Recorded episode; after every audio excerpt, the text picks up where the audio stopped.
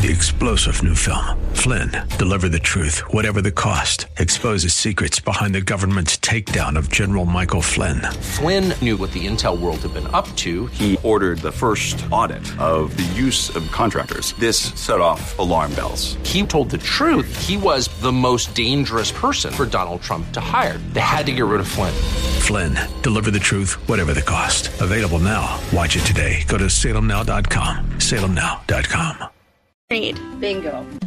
The following program is sponsored by the National Prayer Chapel. The following program is sponsored by the National Prayer Chapel. RevivalNow.church. Revival in Woodbridge. RevivalNow.church. Revival in Woodbridge. RevivalNow.church. Today's broadcast is pre recorded.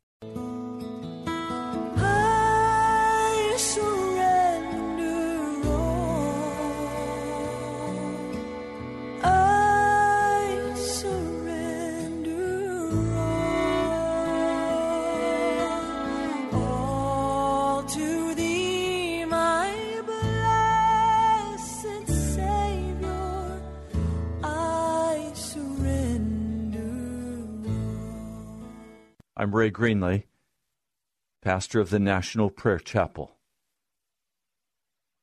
We need to go into deep water today. We need to talk about the essentials of the gospel. We cannot simply assume that we are saved. We can't simply ride on some pastor's coattail and say, because I believe what he believes, I'm saved. It won't work for you. God has no grandchildren. Every one of you are personally responsible for your actions. I received a text message. I want to share it with you. I'm not going to give you the I'm not going to give you the name of the person who sent this, but I want to give you what he wrote, and then I want to give to you my answer to him. He texts me after yesterday. He said, Turns out I've been grossly irresponsible in pretty much everything I've touched, and I am accountable, responsible for all of my actions. I wrote back to him, The seed of integrity is growing in your heart. When I began to take responsibility for all of my actions, that's when Jesus became serious with me and began to answer my prayers. The problem that I recognize we are having is that most of us in America have been unwilling to be honest about our accountability before God. We have sentimentalized the gospel. We've believed that it was enough to say, I love Jesus. We've believed that it was enough for me to be the best person I could be. I know of men who are not Christians who believe that when they die, they are going to go to a much better place, a paradise, if you please. And when I press them on why would you think you are going there, their answer is everyone is going to a better place. Well, how do you know that everyone is going to a better place? Because I simply know it in my heart.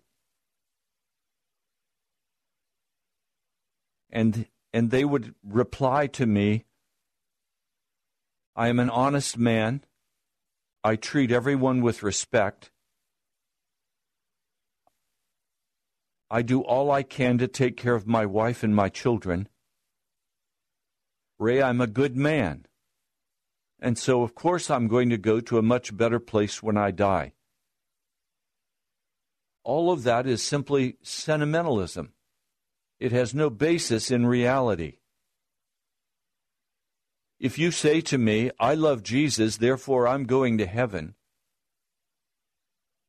how do you know that? Does your heart tell you that? And what if your heart is lying to you? You see, there must be a, a much more firm basis upon which we believe than simply our heart tells us something. Our heart is deceptive and exceedingly evil. I cannot trust my heart. I do trust the Word of the living God. And the Word of God is the measure against all of my actions to determine whether they are righteous or unrighteous.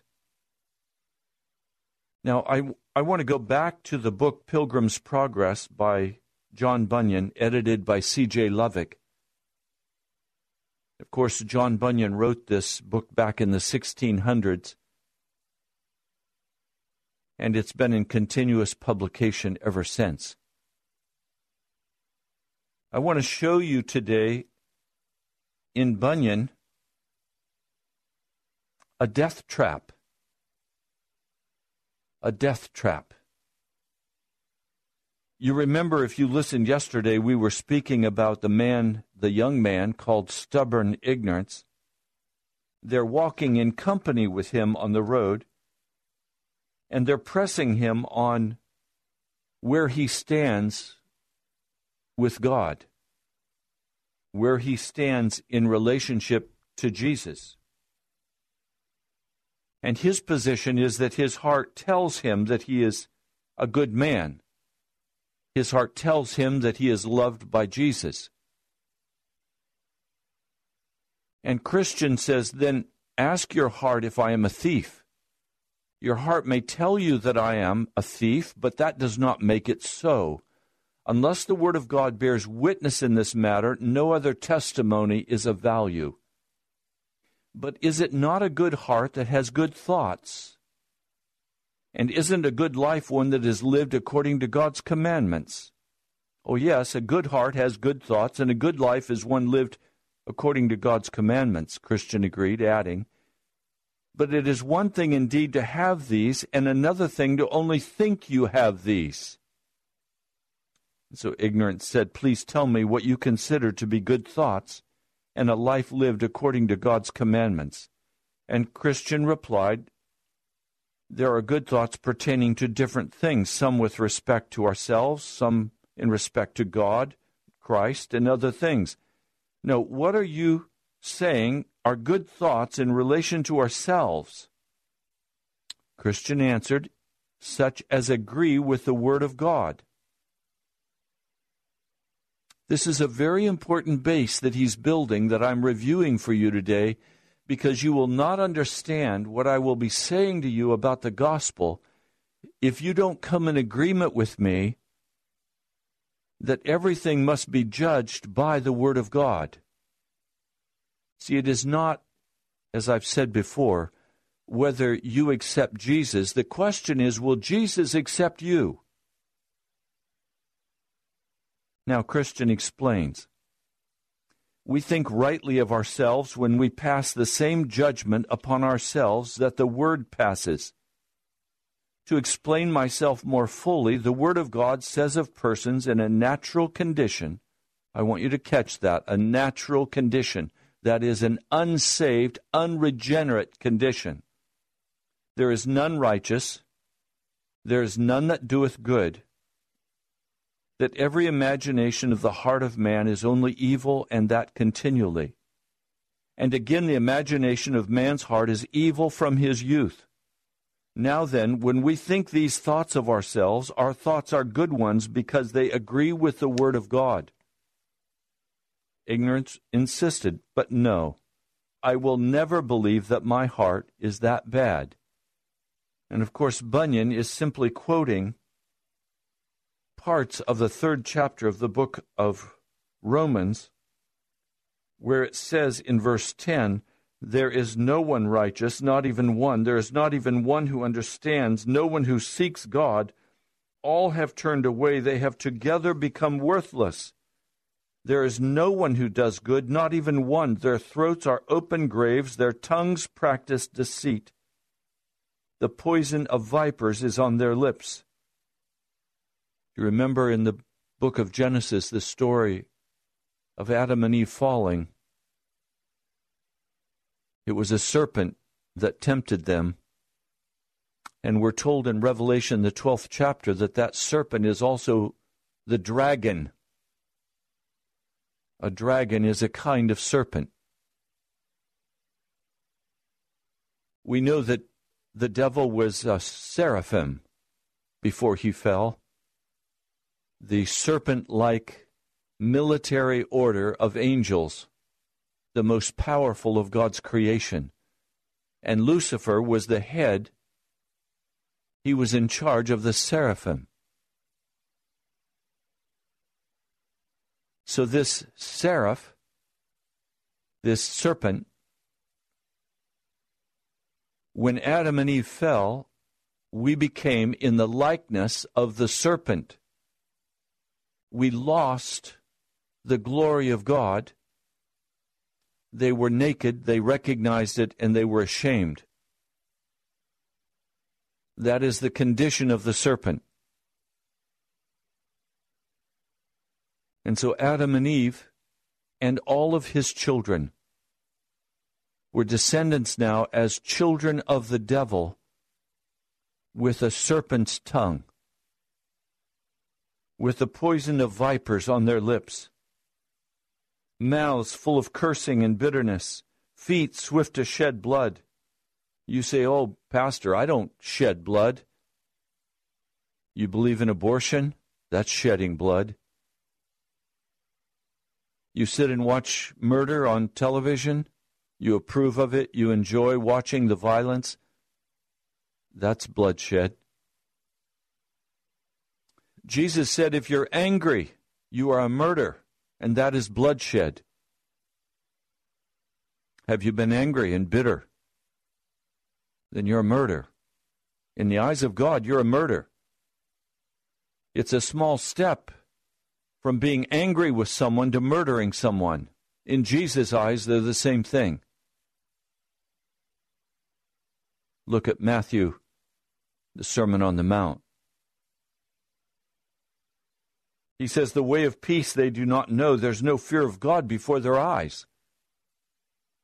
But ignorance is saying, Absolutely no, that's not who I am. So he will not come in agreement with Scripture regarding who he is. And he says, I will never believe that. Christian says, Therefore, you have never had one good thought concerning yourself in your entire life. In other words, you are utterly deceived regarding your real condition. But then he says, Let's go on. As the word passes judgment upon our hearts, so it passes judgment upon our ways. When the thoughts concerning our hearts and ways agree with the judgment that the Word gives of both, then are both thoughts good because they agree with the Word of God. Now tell me what you mean, ignorance said. Well, the Word of God says that man's ways are crooked ways, not good, but perverse. It says that man is naturally opposed to the good way and cannot know it. Now, when a man knows in his head and humbly believes with all of his heart that the word is right and that his ways are not good and that he has good thoughts regarding his own ways because his thoughts now agree with the judgment of the word of God. What are good thoughts concerning God? Ignorant ask. Well, just as our thoughts of ourselves are good when they agree with the word of God, so are they good thoughts concerning God when they agree with what the word says of him. We must agree with the Word when it teaches us about the attributes of God. Now, he says, in reference to ourselves, we have right thoughts about God when we understand that He knows us better than we know ourselves and can see the sin in us when we can see none. I can remember reading the passage of Scripture and Jesus came preaching repentance. And I meditated on that and I finally said, but Jesus, I can't see any sin in my life. What sins am I committing? He was gracious enough to answer that question, and I was utterly undone because I began to see myself the way he saw me, and my heart was crushed. He continues, Our thoughts concerning God are good when we understand that He knows our innermost thoughts, and that our heart, with all of its depths, is always clearly seen by Him. Our thoughts about God are good when we think that all our righteousness stinks in his nostrils, and that therefore he cannot stand to see us come before him in our own confidence, even with our best performances. Ignorance asks, Do you think that I am such a fool as to think God can see no further than I, or that I come to God in the confidence of my best performance? So, what do you think on this matter? Christian asked back, and ignorance replied, To be short, I think I must believe in Christ for justification. How is it that you think you must believe in Christ when you do not see your need of Him? You neither see your original nor actual sin. You have an opinion of yourself and of your deeds that puts you in a category of men who sees no necessity for Christ's personal righteousness to justify you before God. How can you say that you believe in Christ? Ignorance insisted, in spite of what you say, I believe. But, said Christian, what do you believe? I believe that Christ died for sinners, and that I shall be justified before God from the curse through his gracious acceptance of my obedience to his law. I believe that Christ makes my religious duties acceptable to his Father by virtue of his merits, and so shall I be justified. Well, obviously, he doesn't have any understanding of what the gospel is. Never will our actions justify us before God. Salvation is a free gift. But now, please, Lord Jesus, would you open the minds of every person listening to this broadcast? Lord, I don't know how to make this plain. And it's so vital. And it's the turning point, it's the key to salvation. Lord, help us to be able to see beyond what we think we know. Thank you, Jesus. I pray in your name. Amen. I was with a group of Christian men last night. They invited me to a meeting that they hold on Saturday morning, and I agreed that I would come. And one of the men said to me, You remember now exactly how he worded it. He said, You believe that we are justified freely by Jesus. I said, Yes, I believe we are justified freely by Jesus. But, and he interrupted me and he said, No, no, Pastor. We are either justified freely or we are not justified freely. There can be no buts. And of course, he was absolutely right. Unfortunately, we were talking about two totally different things. He was saying, when Jesus died on the cross, he forgave me for my past sins, my present sins, and my future sins. Salvation is a free gift to me. I now possess it because Christ's personal righteousness covers me. That's what he was saying. And I was saying, but wait a minute. Let's let's be clear about the word justify and let's be clear about what its meaning is. Now, here is the great difficulty that we have. And it's a it's a difficulty that I don't know how to help you through except by talking about it from every angle I know how to talk about it from.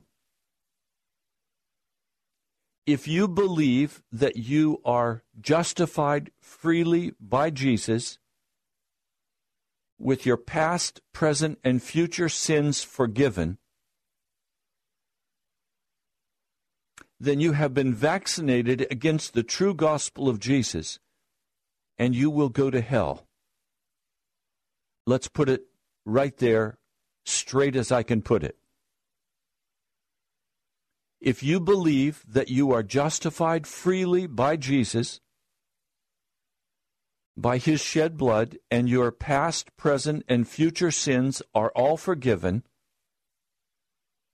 and that you're saved, the fact is you are lost, and you cannot go to heaven.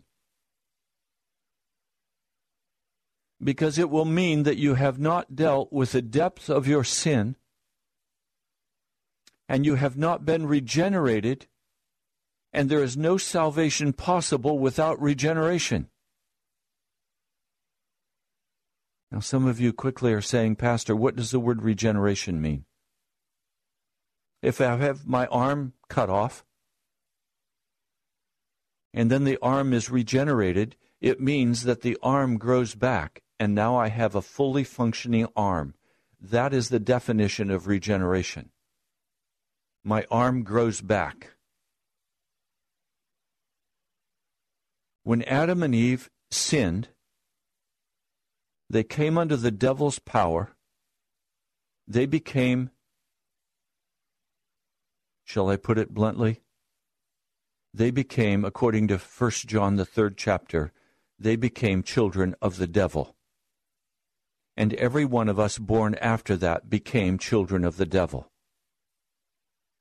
Now, if you believe that by some sentimental saying of a sinner's prayer that you are now saved and you can go on and live your life, you have been deceived. You are now operating in the realm of the sentimental. You are believing what your heart is telling you and what others have taught you. But you are not in agreement with the Word of God.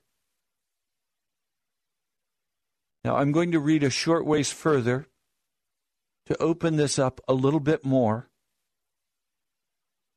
And then we're going to go to the Word of God, and I'm going to show you exactly what I'm saying to you.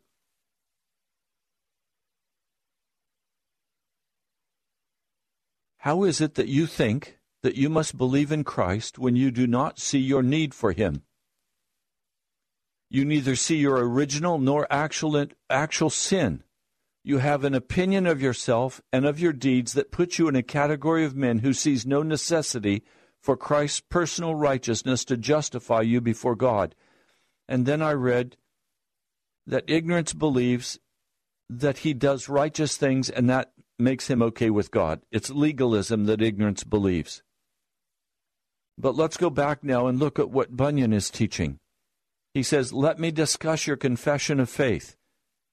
First, you believe with a fantasy faith, for this faith is nowhere described in the Word. You also believe with a false faith that takes justification away from the personal righteousness of Christ and credits it to you. The faith you describe makes Christ a justifier of your actions and not of your person. And you see what I'm going to tell you is that Jesus Christ is a justifier of both my person and my actions. And if your actions are not a reflection of the righteousness of Jesus, if he has not made you righteous, now let's be very clear. I am not saying what ignorance is saying. I'm not saying that you must do righteous acts and now those righteous acts count toward your justification. I'm not saying that. Let's be very clear. I am not speaking legalism. I am saying that when Jesus Christ comes and justifies you, he makes you righteous. He changes both your past and your present, and now you live under the blood of Jesus and there is an availability of His blood to forgive any future sin based on your repentance and your returning to Jesus. And that is an ongoing, day by day walk of having been transformed into the likeness of Christ. Now, Bunyan is going to teach and is teaching that the personal righteousness of Jesus gives us access to heaven. And then, because we are saved, we want to do what is right. And so now we are going to do the best we can to be righteous. I want to suggest to you that that theology is also legalism. That John Calvin's doctrine of justification is legalism. It is legalism. And in the modern church today, in the Presbyterian church, in many Baptist churches, and in many other fellowships, they want to come with all kinds of workshops and seminars and teach you strategies for successful living because they say if you don't, you will lose rewards in heaven. That is legalism. That is earning a portion of your reward in heaven. That is legalism.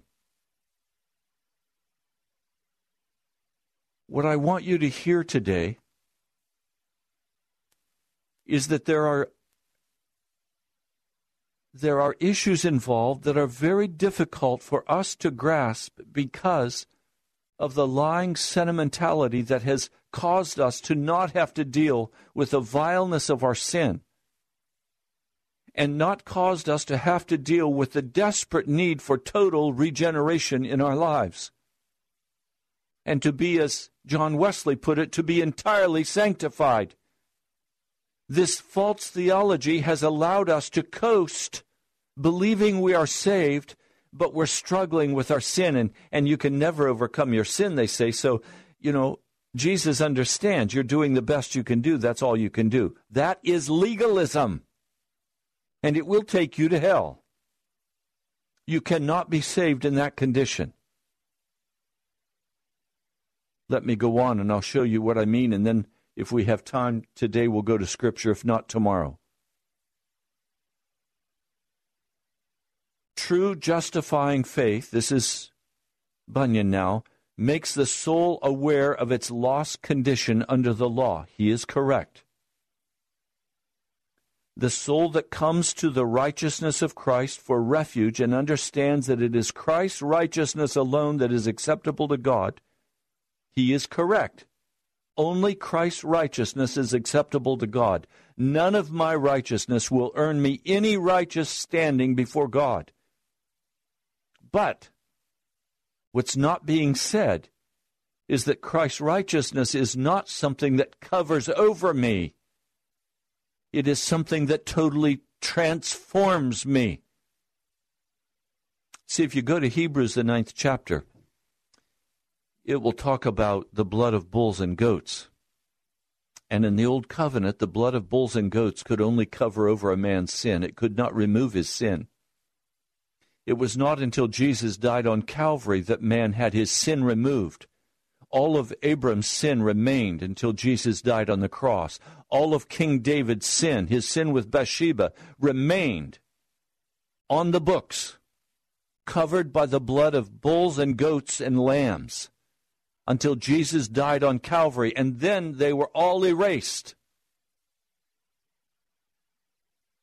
But understand that in the new covenant, the blood of Jesus is not like the blood of bulls and goats the Reformed teachers teach that the blood of Jesus has no more value than that of blood and of the blood of a bull or a goat, and they are defaming, they are putting down the name of Jesus and his precious blood. The precious blood of Jesus doesn't just cover over sin, it removes sin from the sinner's life. It transforms the sinner. It makes him into a new creature. The old is gone, the new has come. Pastor, are you saying that it's possible for a man to walk without sinning against God today? Absolutely. I'm saying that if you don't walk without sin, you can't be saved. Now, I know as soon as I say that, you rise up in horror and say, Oh, Pastor, I'm doing the best. No, you've got to die. Jesus said, Take up your cross, deny yourself, take up your cross, and follow me. Where was he going? He was going to Golgotha. He was going to be crucified. Paul said, I am crucified with Christ. I am crucified with Christ. It is I no longer who live, it is Christ who lives in me. If Christ is not living in you, if the old nature is living in you and you are walking in sin, you are a lost man. You are a lost sinner. You can't be saved in that condition. And you're going to have to give up your sentimental love affair with your sin. And you're going to have to die. And you're going to have to come out of the world. And you're going to have to be separate from the wickedness of this world. And you're going to have to be sold out to Jesus and Jesus alone. Now, there, I've said it. What are you going to do with it? You either have to cast it off as foolishness, or you have to begin to search the scriptures and say, Is this pastor right? I pray that you will begin to search the scriptures and say, Is this pastor correct?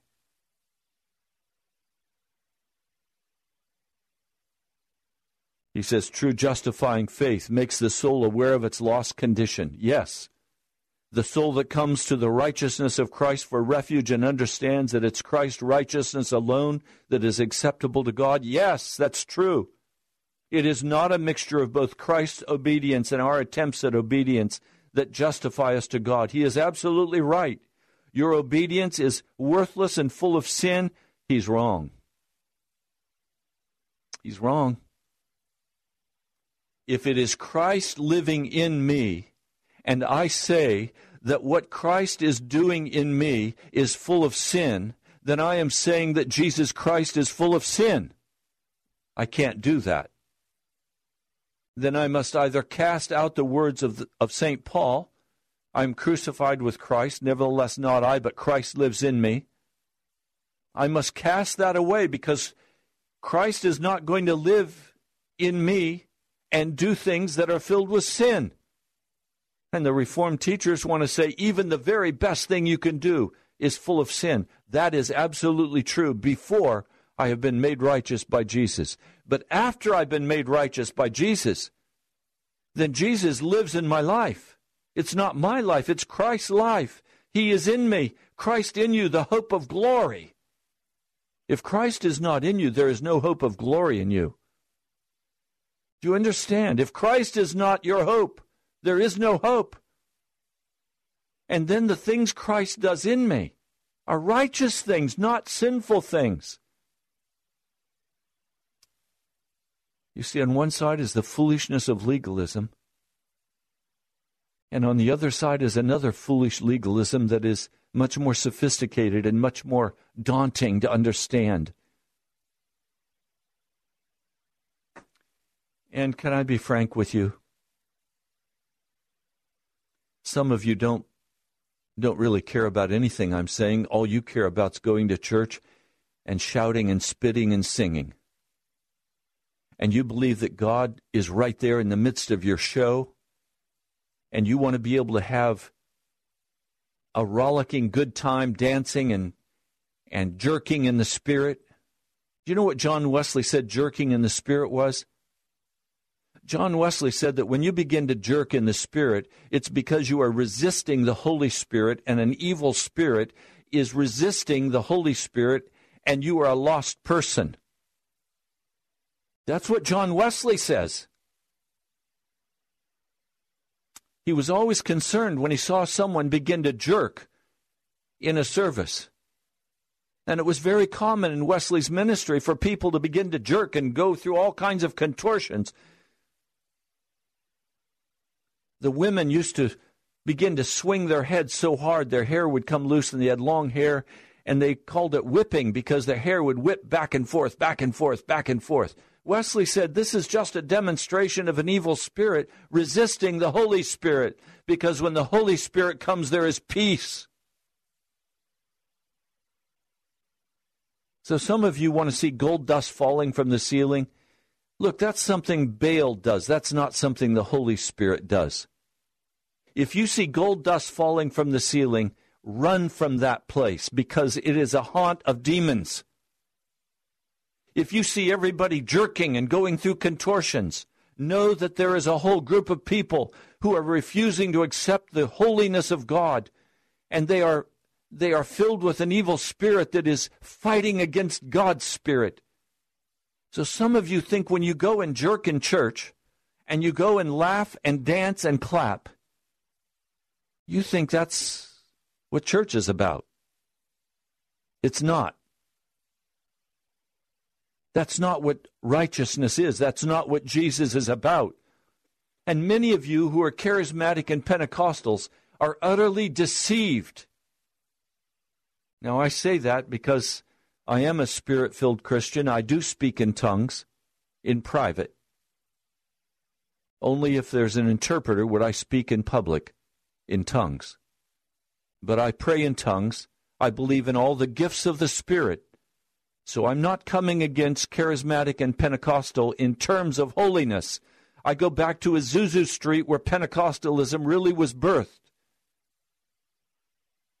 And dear Elder Seymour and the others who stood so valiantly together in that great revival that founded Pentecostalism all believed in entire sanctification. They believed that a man did not walk in sin before God or he was lost. That's what Azusa Street preached. I've gone back and read all of the newsletters of Azusa Street. I have copies of all those newsletters that were published then. There is no question, historically speaking, Pentecostalism came out of the belief that a man was entirely sanctified before the gifting of the Holy Spirit could come. That a man had to walk righteous before God without any known sin in his life, no known rebellion against God in his heart, or the Holy Spirit could not come to him. So when you see a false revival with a man covered with tattoos saying, Oh, I can have tattoos, this is God's revival and then he's having an affair with his secretary, and the so called apostles of the church.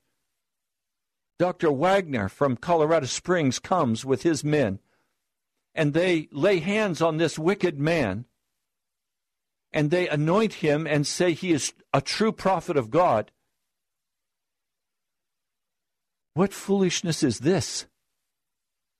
What wickedness is this? What shame does this bring to the true apostle of Christ. And then you hear others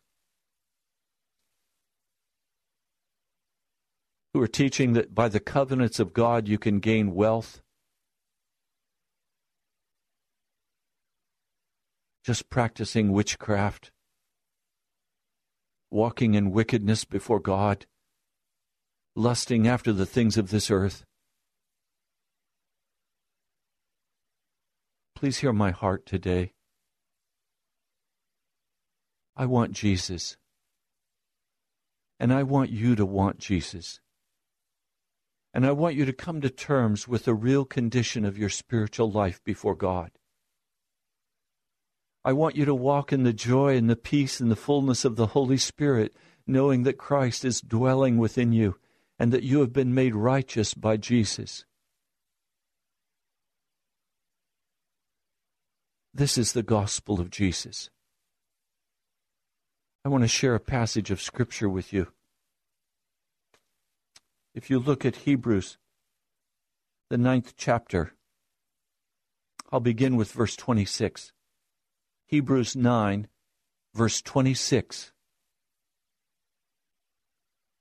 Then Christ would have had to suffer many times since the creation of the world, but now, but now he has appeared once and for all at the end of the ages to do away with sin by the sacrifice of himself. Jesus did not die on Calvary's tree to simply offer you forgiveness for your sins. He literally died on Calvary's tree to do away to destroy. If you look at the original in the Greek, it is to destroy sin by the sacrifice of himself. Just as man is destined to die once and after that to face the judgment, so Christ was sacrificed once to take away the sins of many people. And he will appear a second time not to bear sin, but to bring salvation to those who are waiting for him. Now let's be clear about what he's saying. The writer of the book of Hebrews is saying to us that Jesus died on Calvary to destroy, to take away all sin. When he comes again, he is not coming to lift up the sin. To bear sin literally means to separate from. There's some of you who believe that when you die, you'll be separated from your sin. The writer of the book of, of, of Hebrews says no. Death is not the time when sin is lifted from your life.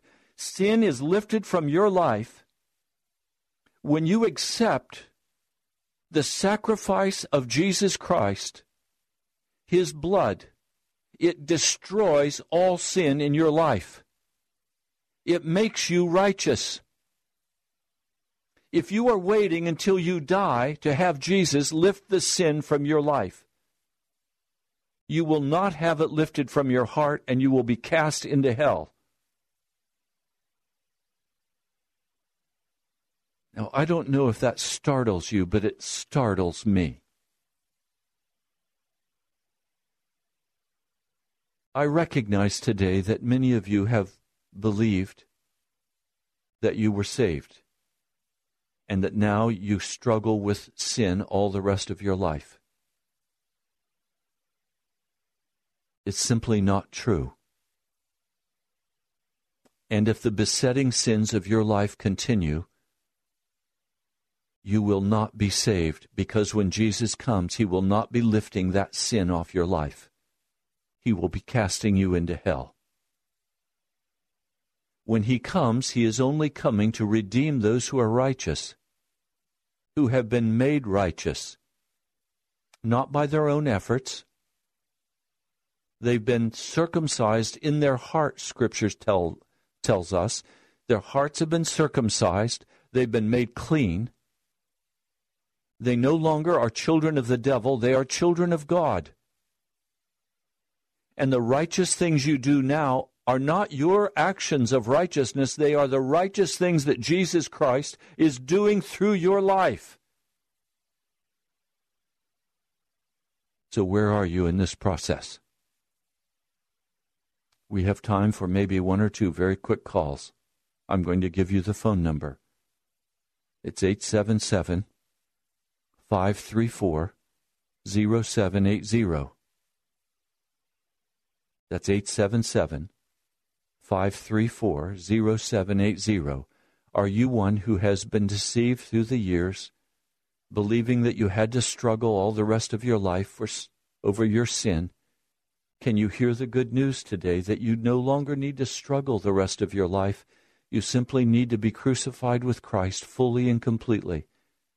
And Jesus Christ will remove that sin, that addiction, that whatever it is, He will remove it from your heart and your life, and He will set you free. That's the gospel of Jesus. Now, some of you, I know in the Spirit, are having a very hard time with what I'm saying. It means truly coming, honestly coming and no longer making any excuses for the condition of our lives. It means finally recognizing that I am responsible. What is your condition before God today? Have you been crucified with Christ? Or do you continue to live with a sentimental brushing on of a sentimental Jesus and then you struggle the rest of your life. Can I be very frank with you? I'm not willing to struggle the rest of my life. I want the full and total victory, and I have been granted that in the name of Jesus. Sin, by its very nature, nat- by its very nature, is volitional. It is voluntary. You don't fall into sin; you jump into sin.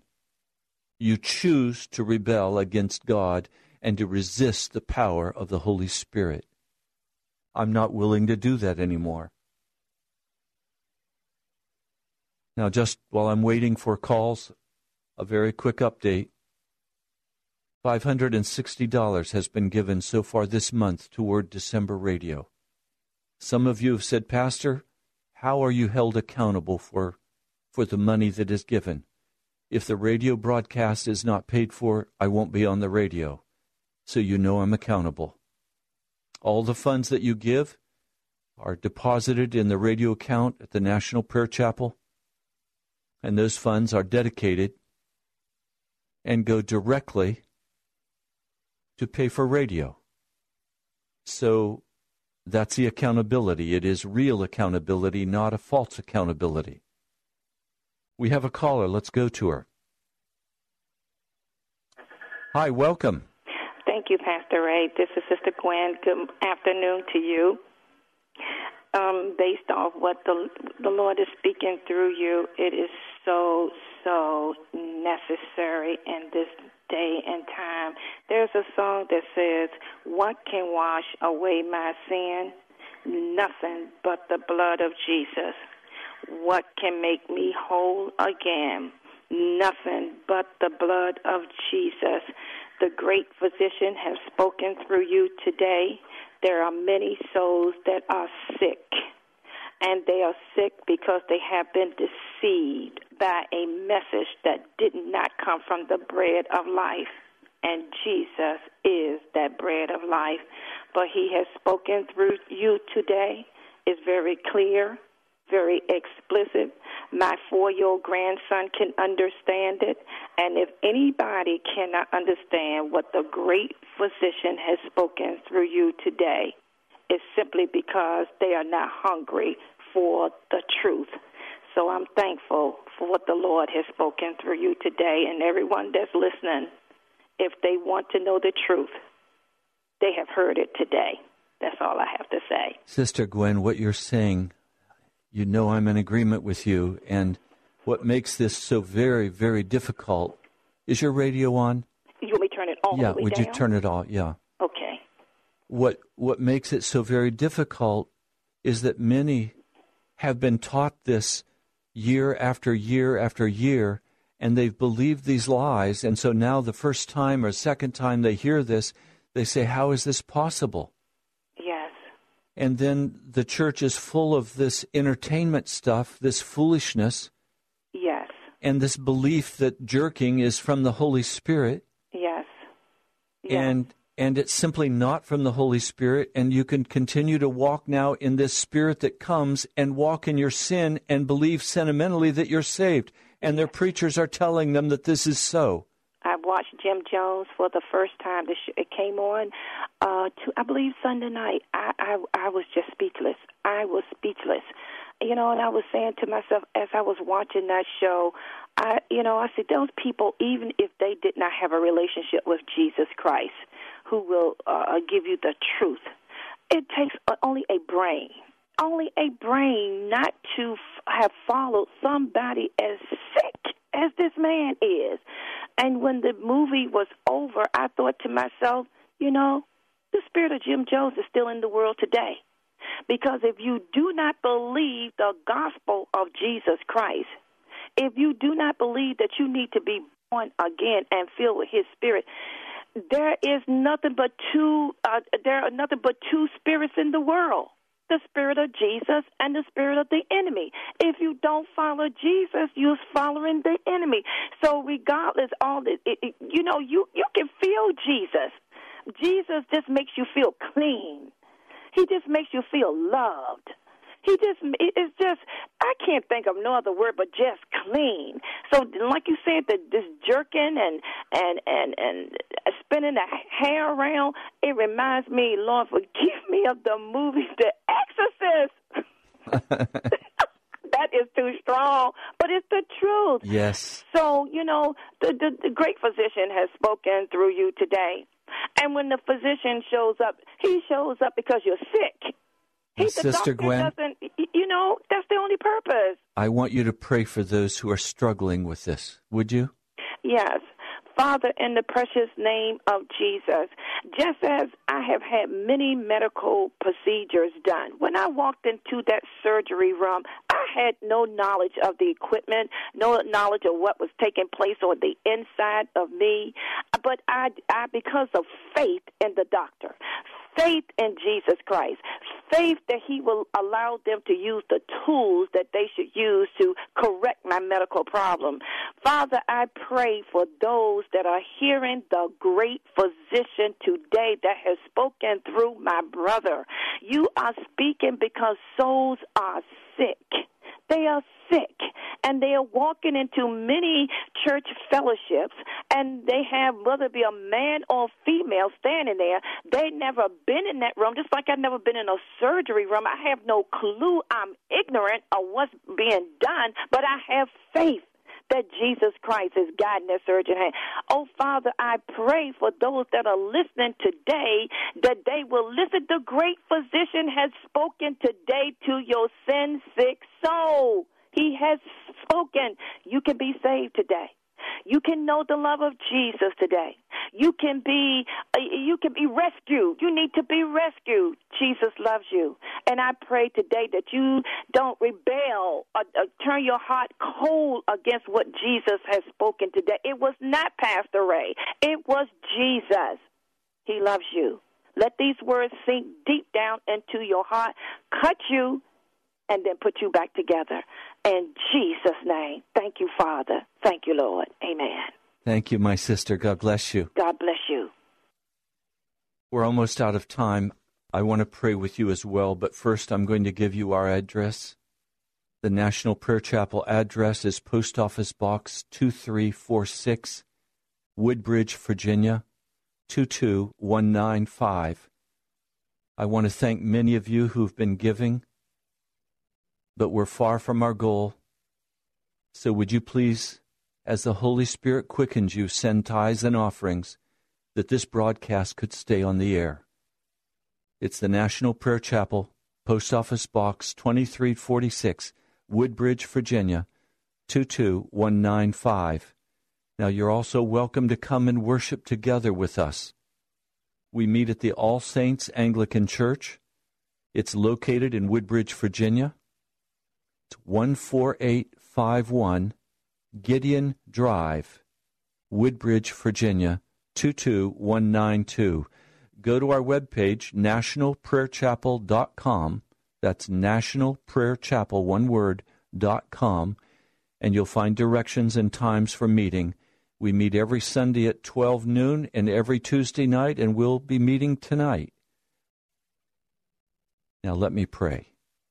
Almighty God, I cry aloud to you, Jesus, Son of the living God. I've been faithful to speak your word. Now would you let this seed bear fruit of conversion and change and conviction as men and women are finally willing to deal honestly with their spiritual condition and turn aside from that which is false and come to you and be made righteous. In the name of Jesus. Amen.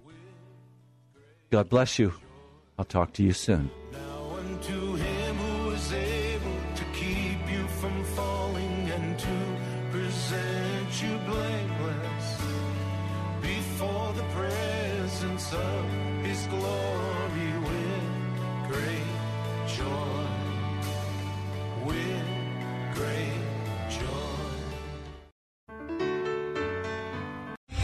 Great joy. Three star general Michael J. Flynn, head of the Pentagon Intelligence Agency, knew all the government's dirty secrets. He was one of the most respected generals in the military. Flynn knew what the intel world had been up to. He understood its funding. He ordered the first audit of the use of contractors. This set off alarm bells.